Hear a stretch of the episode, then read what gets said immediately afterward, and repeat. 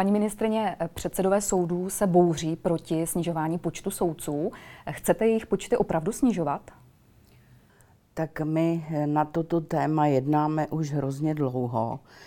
Byla sestavena systemizační komise a že se bouří nechápu, protože jednáme velmi trpělivě a velmi intenzivně a nechceme rozhodně nikomu něco vnucovat, chceme se domluvit, protože počet soudců v České republice oproti Německu je skutečně vysoký. Máme přes tři tisíce soudců a klesá nám kriminalita a klesá nám i nápad třeba v občanskoprávních věcech.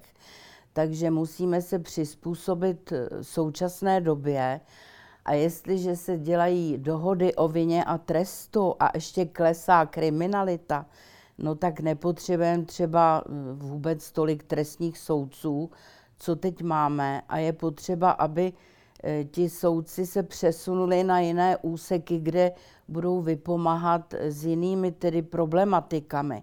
Soudce je jmenován jako univerzální, takže nemůže být celý život třeba trestním nebo občanskoprávním. Snažíme se soudům vypomáhat na úsecích, kde opravdu je potřeba. To bylo třeba správní soudnictví. Tam jsem uznala jejich nároky a v současné době při snižování počtu nápadu nemůžeme navyšovat počty soudců.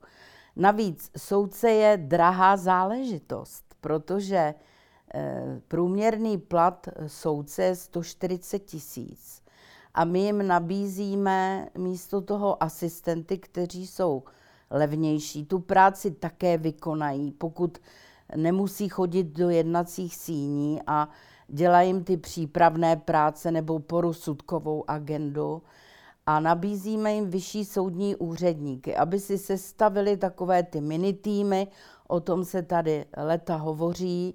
My jsme to viděli osobně při exkurzi v Británii, v Německu, jak takové mini týmy fungují a skutečně, když se dobře sestaví a každý soudce bude mít svého asistenta, tak to bude fungovat úplně, úplně dobře a nemyslím si, že by na to soudci dopláceli.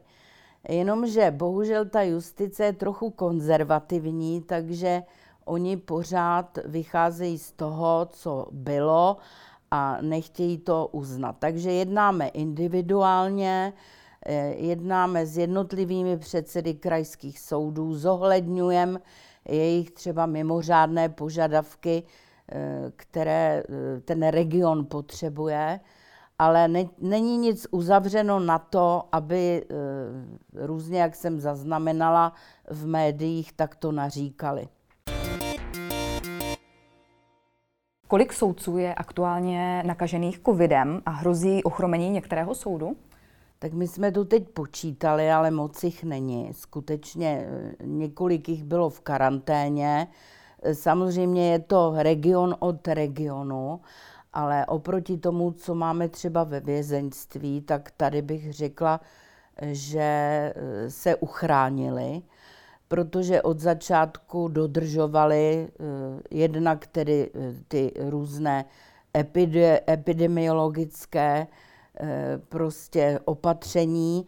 My jsme jim dali doporučení, každý předseda bych řekla, že si to dobře zorganizoval.